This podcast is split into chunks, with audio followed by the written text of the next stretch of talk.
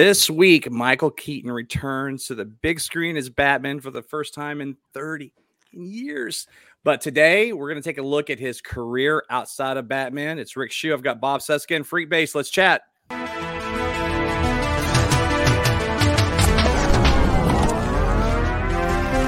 Everybody, come on, let's get down.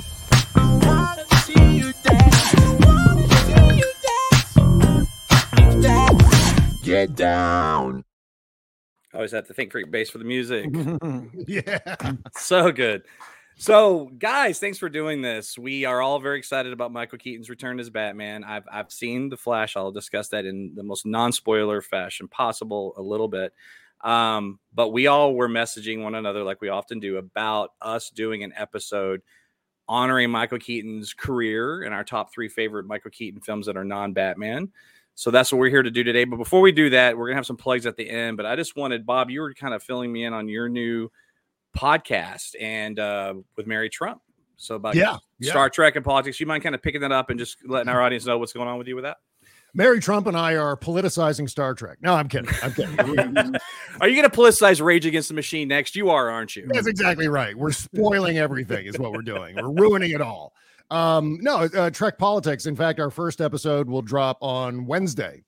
And uh, what essentially this podcast, uh, it was devised by Mary Trump and I, and we decided that uh, because we deal in the world of politics so much, and we also love Star Trek, why don't we combine these two things? And so, what we're doing, we're not necessarily going to be talking about Democrats versus Republicans or what issue is making its way through Congress or whatever. It's more about the political and cultural allegories uh, that that are so prominent in Star Trek and across all the series and all the different movies. There are myriad episodes that have these kinds of themes to them. And I think we can all, off the top of our heads, name quite a few of them. Um, especially once you get into the next generation era. Once you get into the uh, late 80s and 90s, it becomes very prominent. And so this show is going to be sort of uh, two prongs, essentially a conversation between Mary and I doing a deep dive into the allegory of a specific Star Trek episode.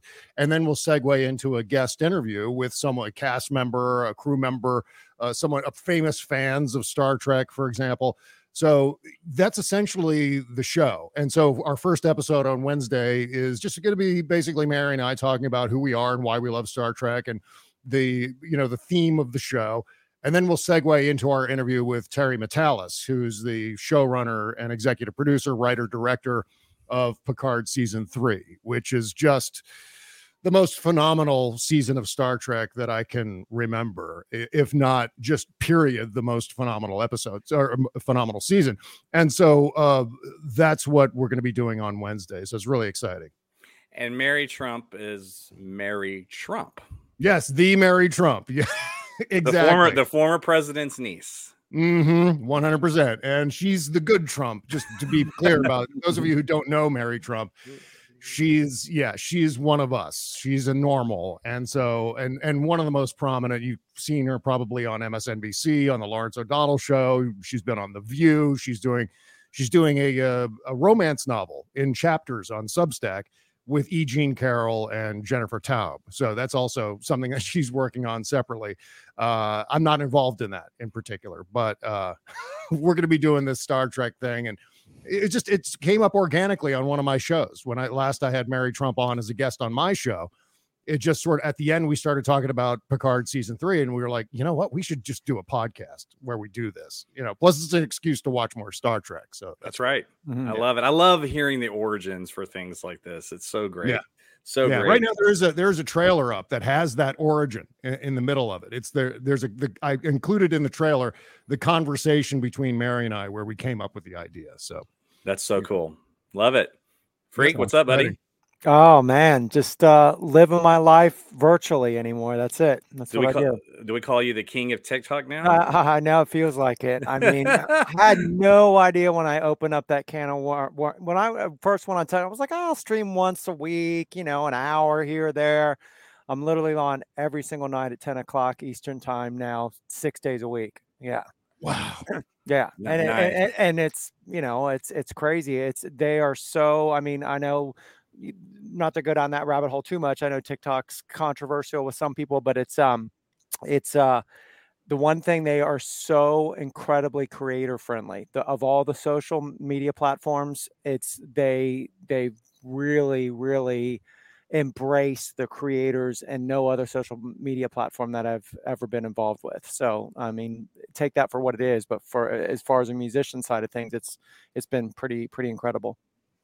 It's so awesome. And I saw you were you're a big cat fan and you were doing something on TikTok that you put up on your Twitter where you're playing music to someone with cats. What was that all about? yeah, well, Tik, uh, TikTok has this thing called duets on there, and uh, so basically, if you see a video that like you connect with, it can be music, it can be a weird cat making a weird noise, and you can uh, uh you hit this thing called duet, and you can actually create your add your own music to it. So, so there was this little kitty playing a drum. I'm like, I'm gonna put a bass line to that. Yeah, and, this is and, great. And, and, it kind of went viral, you know. Bob, so, Bob, yeah. Have you seen this? He's got cats on Twitter. Oh yeah, yeah, I love those. That's yeah, so amazing. That's amazing. And it's not just that; it's like other uh, like weird songs that you might see on YouTube or I'm something getting, like that. I'm getting TikTok, ready yeah. to do a Star Trek one, Bob, and I'm going to dedicate it to you. Like with there's, Oh, this, that's uh, there's, awesome. there's this Star Trek uh, account that uh, that uh, it's going to be. So I'll, I'll I'll tag you in it when when it when it goes live. Yeah.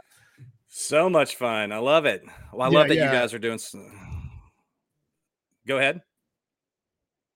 No, I was just saying. I mean, it, it's just uh, what I mean. The between what you do with podcasting, what Bob's doing, it's just like it's the virtual world we're in. It's cra- I mean, I and I teach too, and and ninety percent of my lessons are online too because I teach a lot of people outside of my area. So, um, uh, bass lessons that is, and um, so I'm literally looking at a screen like 17 18 hours a day it's crazy yeah it's, Right. it's, it's a weird weird state of being for sure It's a, it's a new it's a new world that sort of started obviously during the COVID sure height of the pandemic, and now it's just kind of the new normal.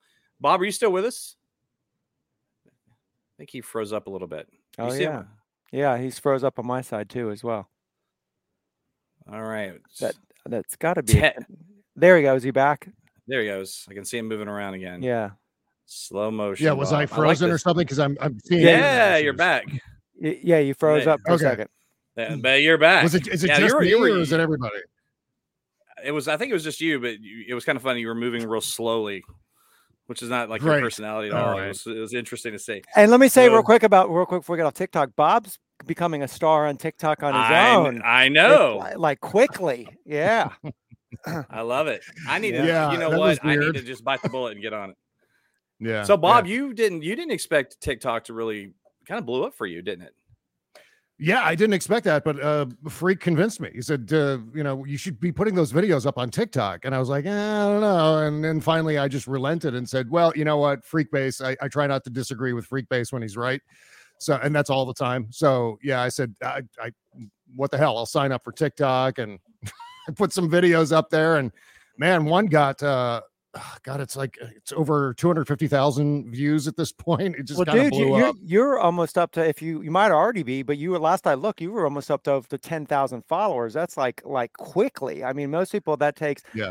You know a lot longer than you did. So it's it's pretty pretty amazing to see it. Yeah. Was I it, is love that it. one video? It's the one video did it. The other Yeah. videos not so much, but there's that one video Yeah. that uh, was very helpful. That's all those- that ta- that's all it takes. That's the thing about that algorithm. It's the weirdest thing. It's like it can just Yeah. be one thing and it'll blow up, you know, and you just don't. and it, yeah. and it takes on a life of its own you don't plan it nothing yeah. Yeah. like, Right. on, like on my on my political Facebook page one time, we had a few hundred followers, and then I made some stupid post about uh, Twilight Zone and the Trump era or something like that, and thirty thousand people shared it, yeah. and then and then we had twelve thousand followers within like seventy two hours.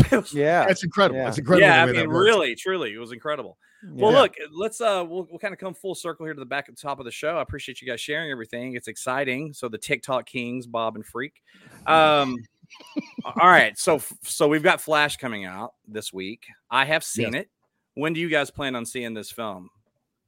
Uh, I'm Friday. I'm seeing it Friday. Bob, I think you're seeing it Saturday, Saturday. right? Yeah, Saturday? yeah. perfect. I was supposed to see. I was supposed to see it again tonight, but I it got derailed. But that's okay. I was able to catch it last week, and I'll I'll I'll just say this: I've got pretty strong opinions about it. I'm really looking forward to see it, seeing it again. But what can I I can assure you guys, everybody watching, listening, Michael Keaton's performance is, I mean, it's as good as you would wish and expect it to be. He just went right back into the role, um, which was this ca- the catalyst for this particular episode. But We were talking about the greatness that is Michael Keaton. And if we all remember going back to 1987, 88, when it was announced that he was going to play Batman Bruce Wayne, people lost their fucking minds. Yeah. And if it was, if we had Twitter and Facebook and etc. back then, it would have been a much bigger deal. It would have been hashtag Mr. Mom ate my Batman or whatever. Who knows? But he obviously uh, won people over really quickly. I think some of the first initial trailers did that. And then obviously when the movie came out. And what's interesting is that people were talking about Johnny Dangerously and Mr. Mom and things of that nature and not realizing he had just come off clean and sober which is a, an incredible performance. And so, and obviously now he's a legendary Batman and arguably one of the best, if not the best, live action Batman we've ever had. But what we thought we would do is kind of in celebration of Michael Keaton's return as Batman, is to talk about a few of our favorite Michael Keaton films that are non Batman, which was really challenging for me because obviously Batman 89 would be probably my number one. But it wasn't as hard as I thought it was going to be because, man, what a career, right? So, yeah. Bob, yep. let's start with you. And I, and I know, and I won't say anything. I think there's one. I'm pretty sure that you and I are going to overlap and share here. Yeah. Um, and and and going into this, I don't want to call it an assignment. What do we call this? Going into this show, right? Preparing, Team, preparing. Yeah. yeah, yeah, yeah. What? How did you approach this? Did things just pop at at you? Was this easy, or or how did it well, work? And, and then just run run with your three. Yeah, it's a good question. It um, jumped off right right off the screen. I mean, immediately when you came up with the idea, I said, "Okay, well, it's going to be these two, and now I just need to pick a third. And there's so many uh, starting points for maybe my third place choice.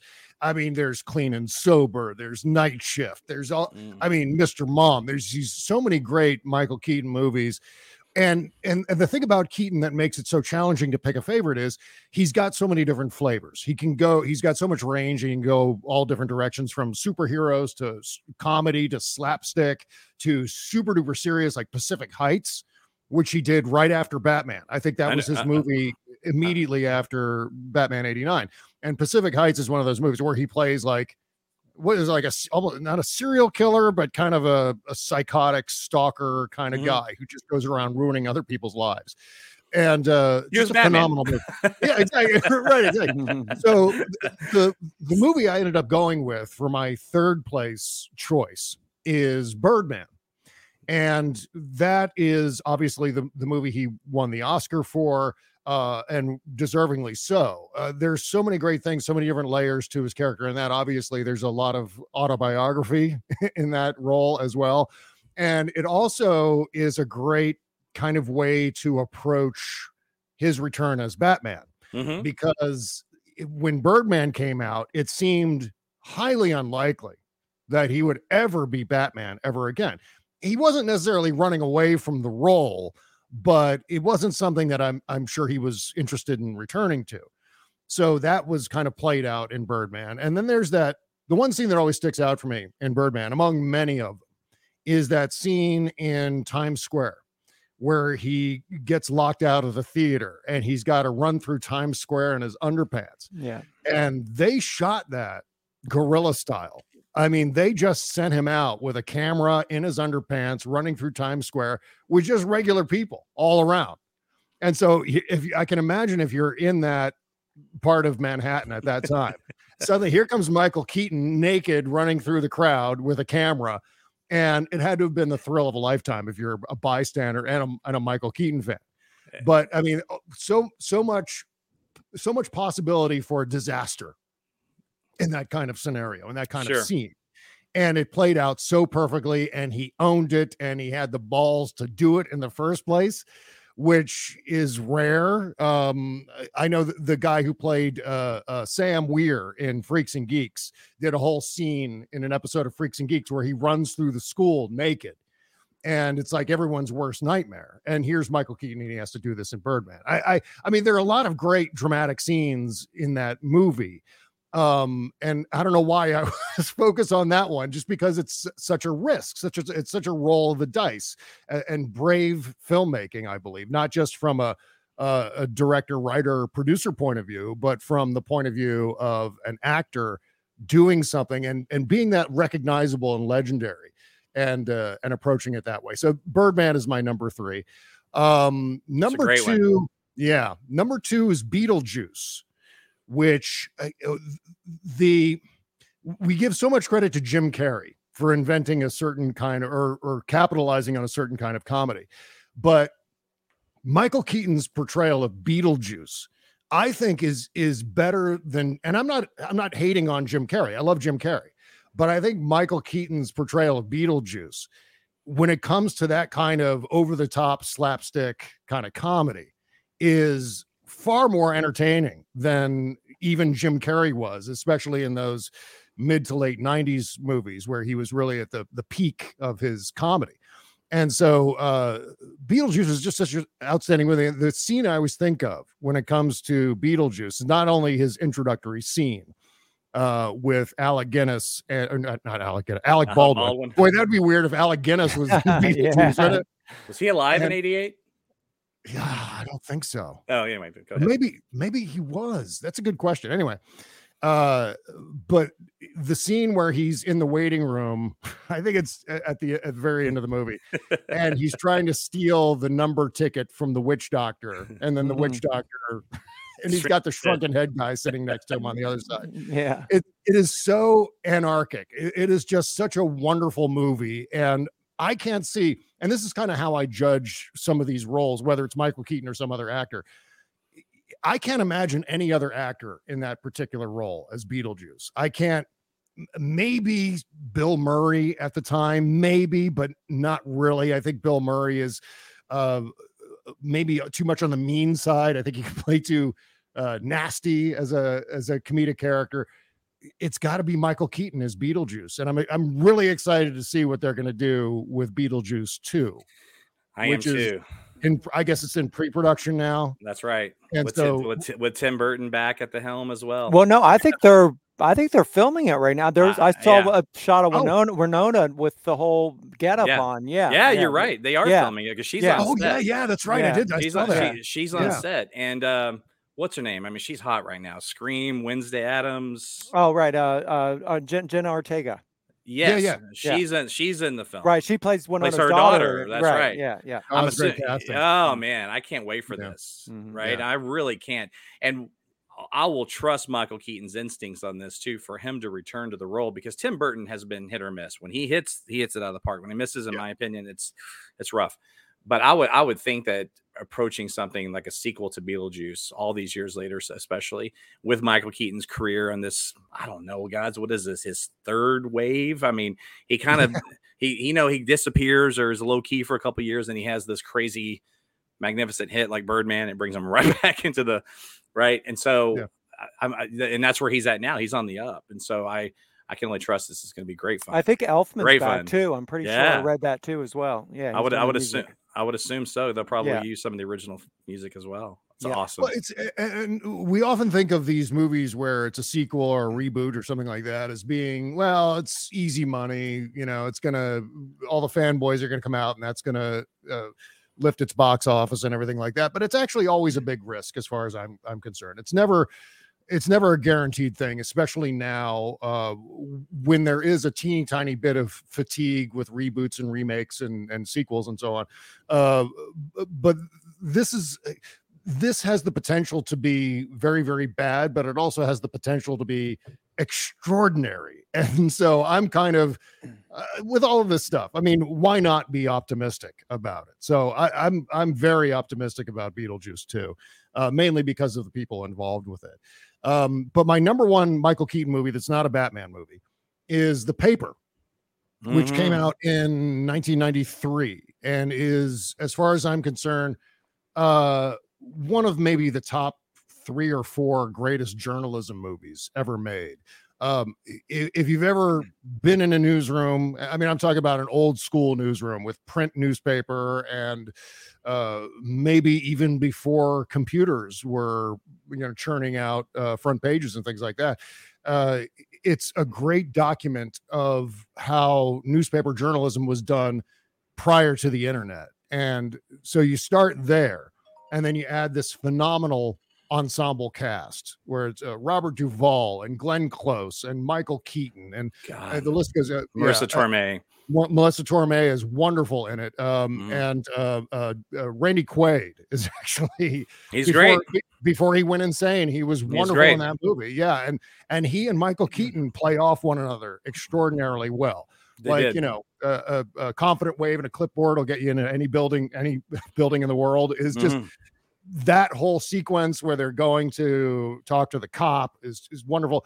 There are so many great scenes in that movie for Michael Keaton.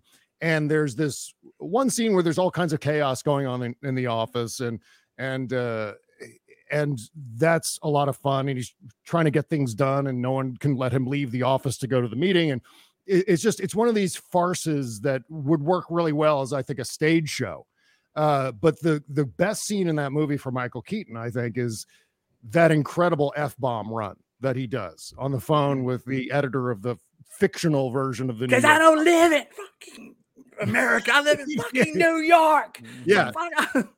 Yeah, just little things in there too. Like, uh, can you get Dick Malone on the from the DA's office on the phone for me?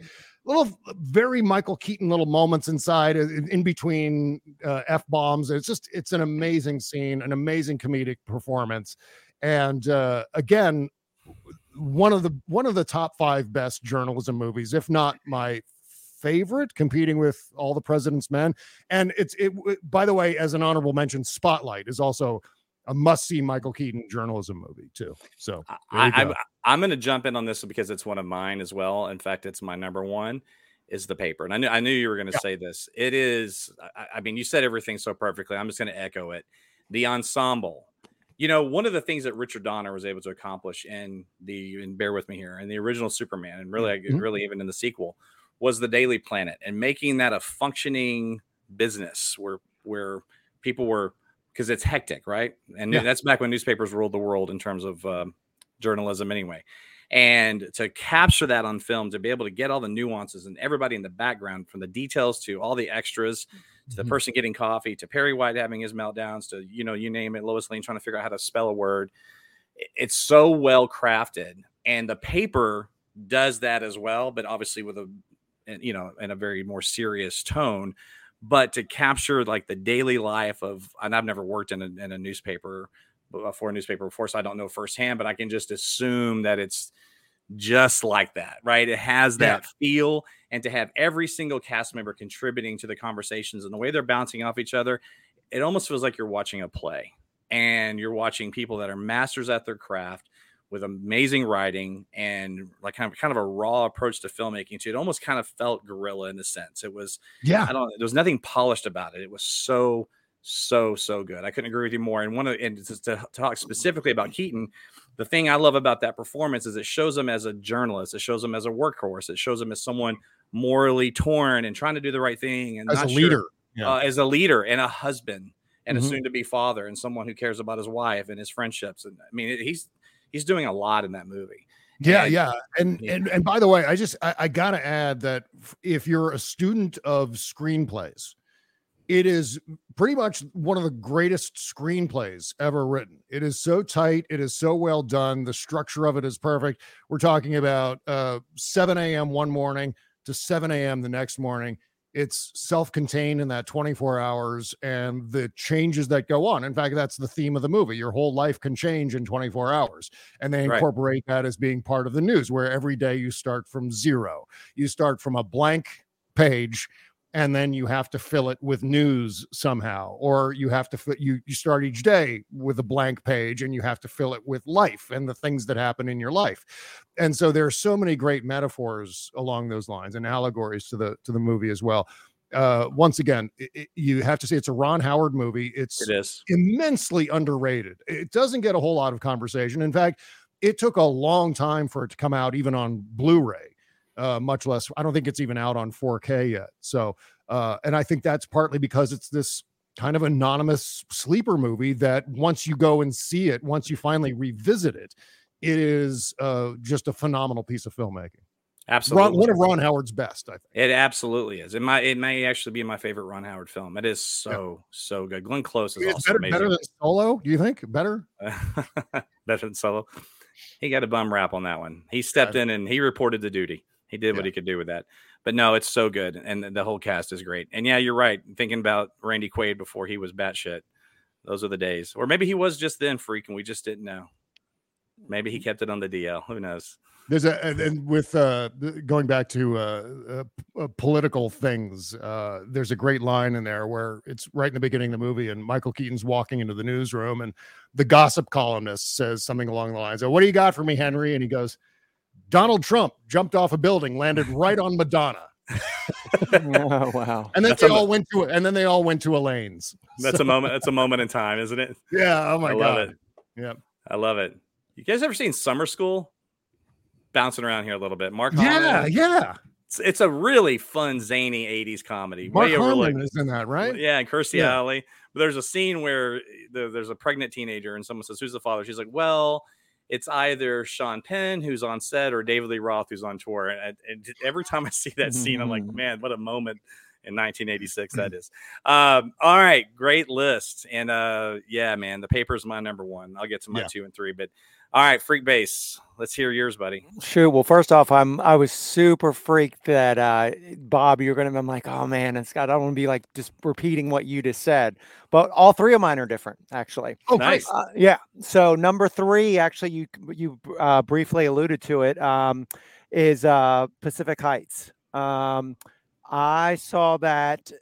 You know, it's one of those movies I have not seen probably in over ten or fifteen years, but Mhm. it's almost like, you know, I haven't seen you know the godfather in probably 10 years either but it's it, it sticks with you so hard. I'm not trying to compare this to the godfather but what i'm saying is is that his performance in that i just remember wa- watching that and being so freaking creeped out by him. Like it was obviously his first movie after batman as we as we spoke and um just the performance of him sitting in the the the empty apartment with the lights off and and I think he finds like a bug on the floor and and grabs it and like eats the bug and just like it's it's almost Joker-esque in a way in terms of like you never really it's almost like he just wants to see the world burn. Like they don't if I Mhm. remember right, they don't really talk about motive with him. He's just psychotic in terms Yeah. of like him trying to put the you know he just randomly picks out was it Melanie Griffith and Matthew Modine and just like randomly picks it picks them out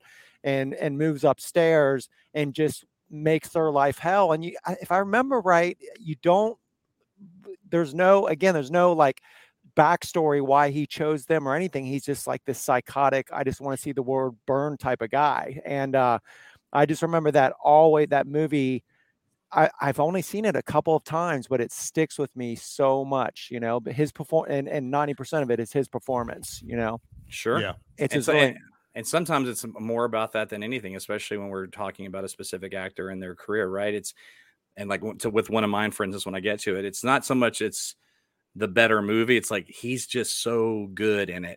Right. That- right. Yeah. Yeah. right, Yeah. right, right. and I think that's worth mentioning too with him. You know, since we're talking about Keaton, is uh how much of uh and I'm, I'm assuming it, there's a little bit of this in the Flash too, um, but how much he really takes the the the, the supporting role, like he elevates with his, you know, I mean. Beetlejuice, you guys are going to think I, you, you're going to like probably never have me on the show again, but I'm going to admit something to you right now. I saw Beetlejuice for the first time just a few months ago on, on we had a Discord movie night. I know I couldn't believe it. Everybody thought I was crazy. I'd never seen it.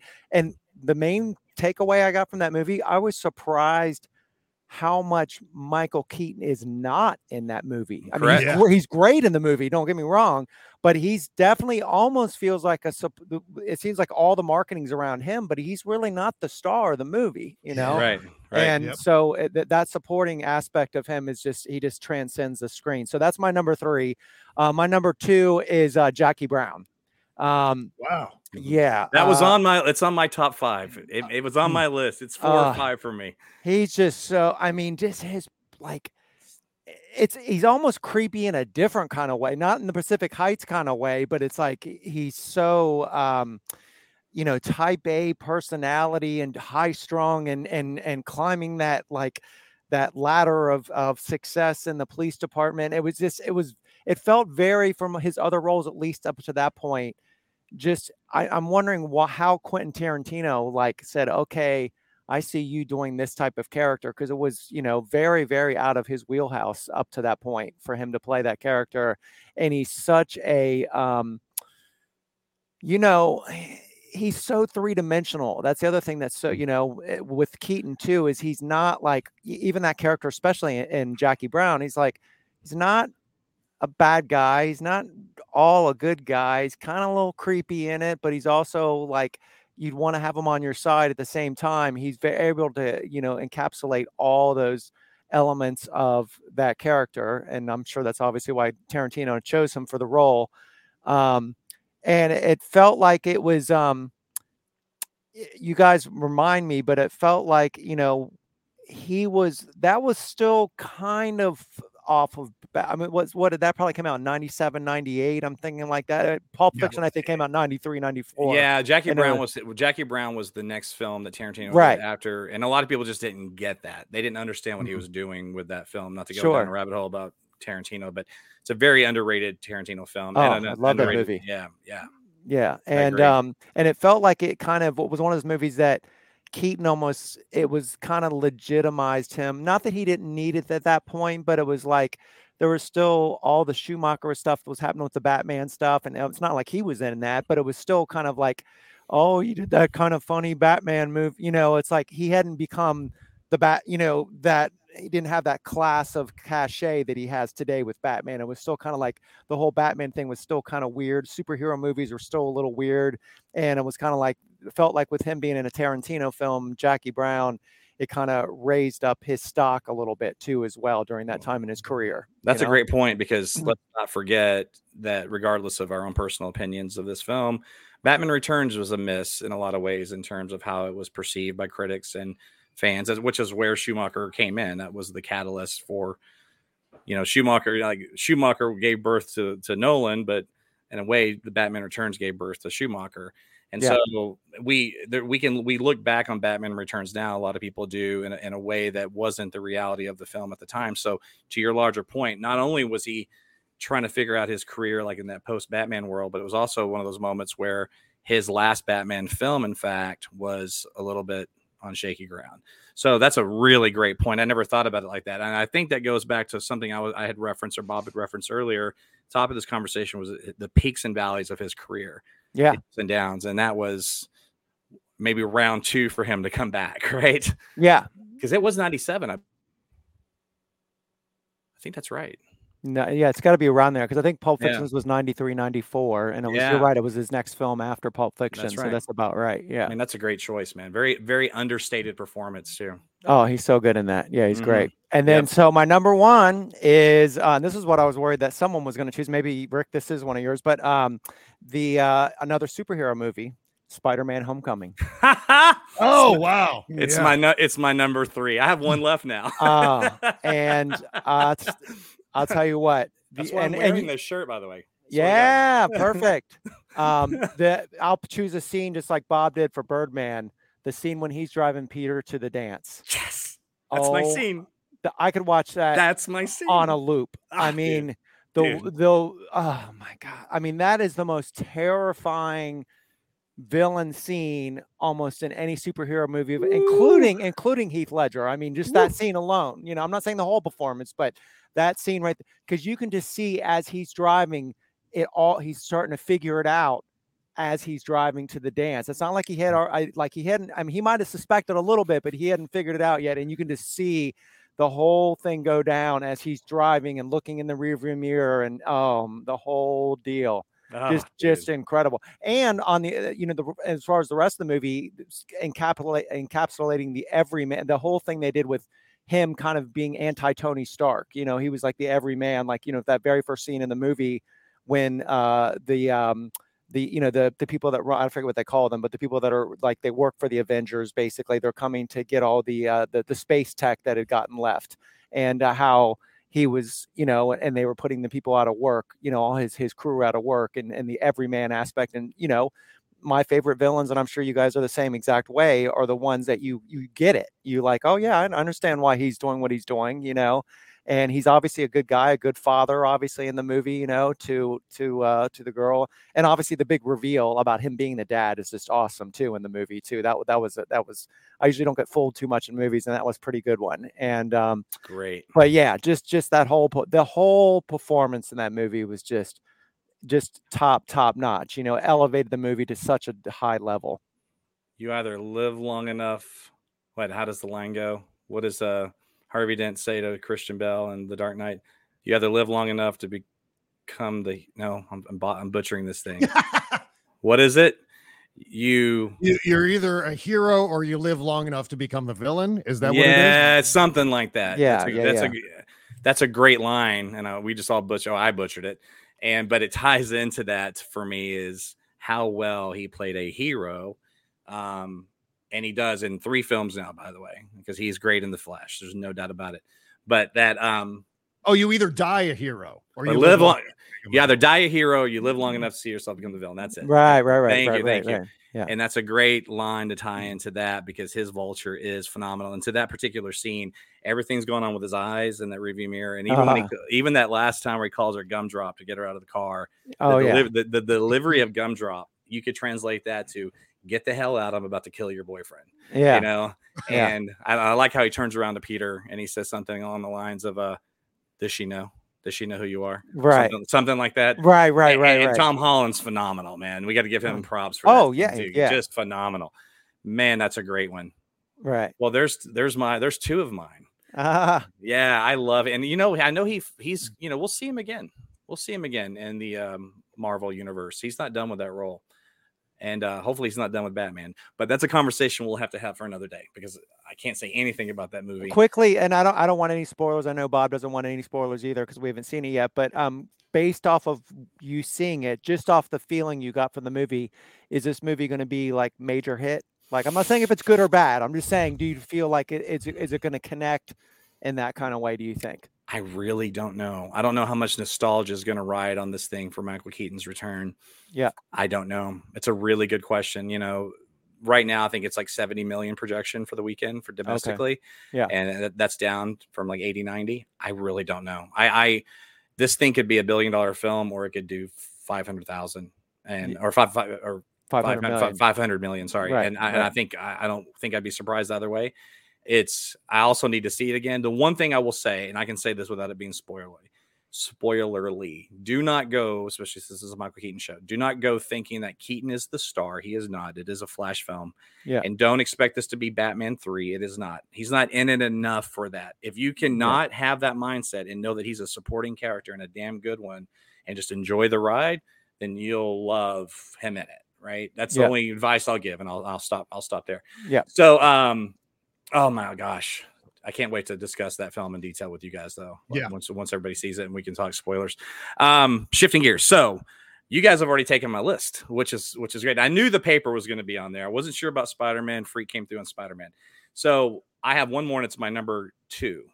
And this one ties into what I was saying a moment ago, where it's not necessarily the greatest movie of all time or even the greatest comedy, but his work in Multiplicity Oh is yeah, so good. Top five for me. Yeah, He, he's phenomenal. I can't, I have to put that on the list. I, I can watch him play all his brothers and, yeah. I mean, the, the the one that's a little impaired, he's you know all that all the. I mean, it's just, and then the one that's sex craved. That's that's part of his personality. There's a movie uh, that came out several several years ago with Robert Downey Jr. and uh, it's it's an underrated film where all these people die and their souls kind of take over his body and he turns into like a preacher and then do you guys you guys what I'm, I'm talking about these souls take over Robert Downey Jr.'s body and he becomes these various characters. It's not a great it's not a great comedy. I can't remember the name of it. It just it just popped in my head. By the way, it's the it- it's the same kind of thing for me with this, where it's about that actor being a top notch comedic actor with very challenging material, especially playing off yourself. And to give Ezra Miller a lot of credit, he does a really fine job in the Flash with that. And I still wonder was Keaton a consultant, some de facto consultant on that because he nails it in Multiplicity, and he nails it in Multiplicity in the '90s when technology didn't lend itself to make it as easy as it is today. So if you just want to see Keaton at his finest in his comedic environment, which is where he started in film, if you go back to Johnny Dangerously and Mr. Mom, he is as good and as funny as anybody. I mean, he could have been a sitcom king in the 80s if he got cast in something. He has that kind of Michael J. Fox, you know, timing to him. Or he can play dramatic Pacific Heights, clean and sober, Batman, funny, heartwarming, touching, Birdman. I mean, just it's the guy is a phenomenal actor. You know, one thing I have not seen, I need to get around to watching it, is this film about the opioid opioid addiction. Oh yeah, Dopesick. Oh yeah, I've I heard have about not that. seen. I haven't Yeah. seen it. Is it? It's I mean Michael Keaton's best performance I think ever in that. uh, Yeah. miniseries. yeah, yeah. I would absolutely it- recommend watching that because it's not only uh, obviously you're watching a, a- a bunch of great actors and a, and a one of the best miniseries of recent memory, but also it's historically accurate to an extent. So what Yeah. we're talking about is the Sack, Sackler family that created uh, OxyContin and the deceptive practices they use, the deceptive marketing practices they use that actually kind of either kicked off or far worse in the opioid epidemic. Um, it's just it's so uh, pardon the use of this term, but it's very sobering to see this what's been happening behind the scenes with this pharmaceutical giant. And uh, yeah, and Michael Keaton not only plays a doctor who uh, was duped by these marketing schemes, but also ends up becoming addicted himself. And so it's his struggle with the addiction to OxyContin on top of his struggle with reconciling the fact that he was actually contributing to the opioid epidemic unwit- unwittingly to an extent because of the Sackler families and their uh, just horrendous, horrendous uh, dope pushing of Yeah. uh, OxyContin. It's amazing. I got. I'm, I'm all over it. E- Yeah. Even even more so now. And I forgot it was a. It's a series, right? Just- Yeah, yeah, just okay. a one-off miniseries. Yeah, Got it. Okay. Perfect.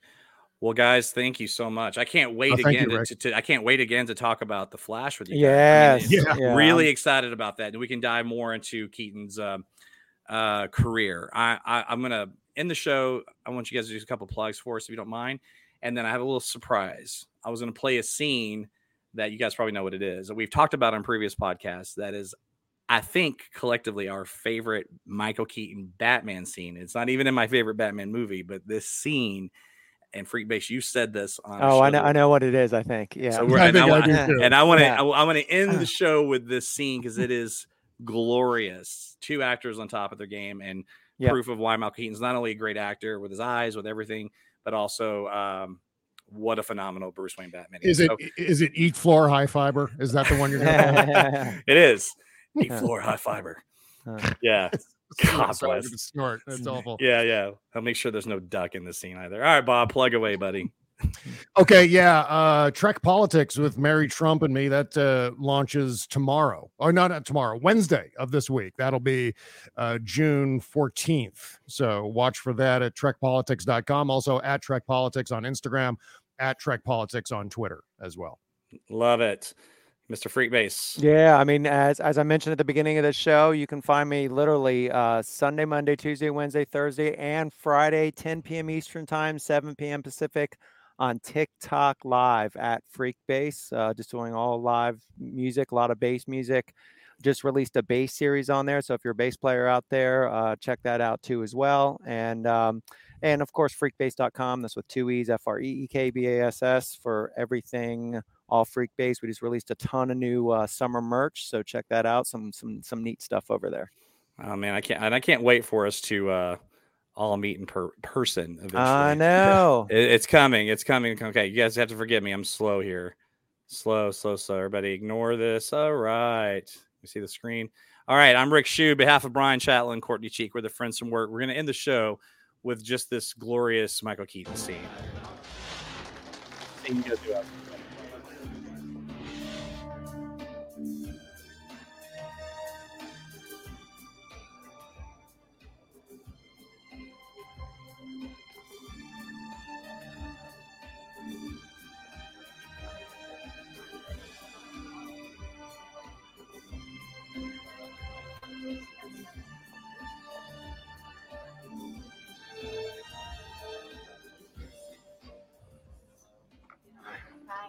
Listen, I'm sorry about yesterday, but I had a pretty big deal come through, fall through actually. It's okay. I gotta go home and uh, feed my cat.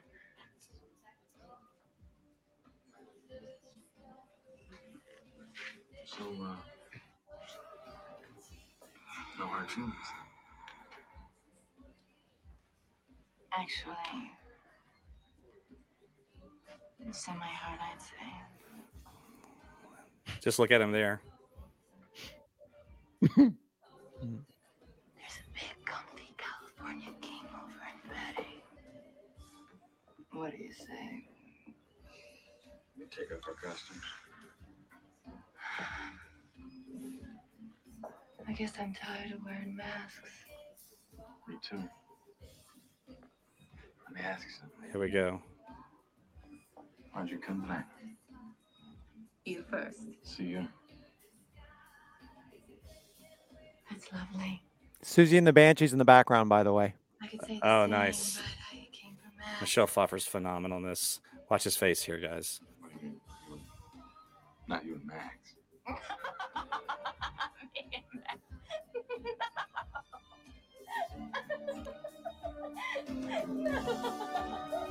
no. Uh, Listen, Max. Don't give me a killing Max won't solve anything speech because it will. Aren't you tired of this sanctimonious roller baron always coming out on top when he should be six feet under? I'm sure you have a lot of problems with your boss, but I mean, who do you think you are? this right here, phenomenal. Both of them, phenomenal. Yeah.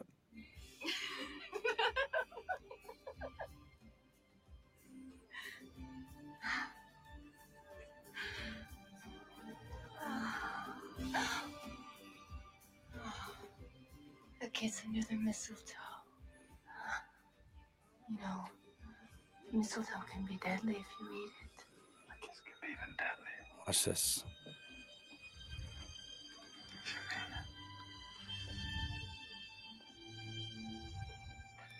Phenomenal. Phenomenal. Mm, yeah. So Just great. phenomenal. So great. Wow.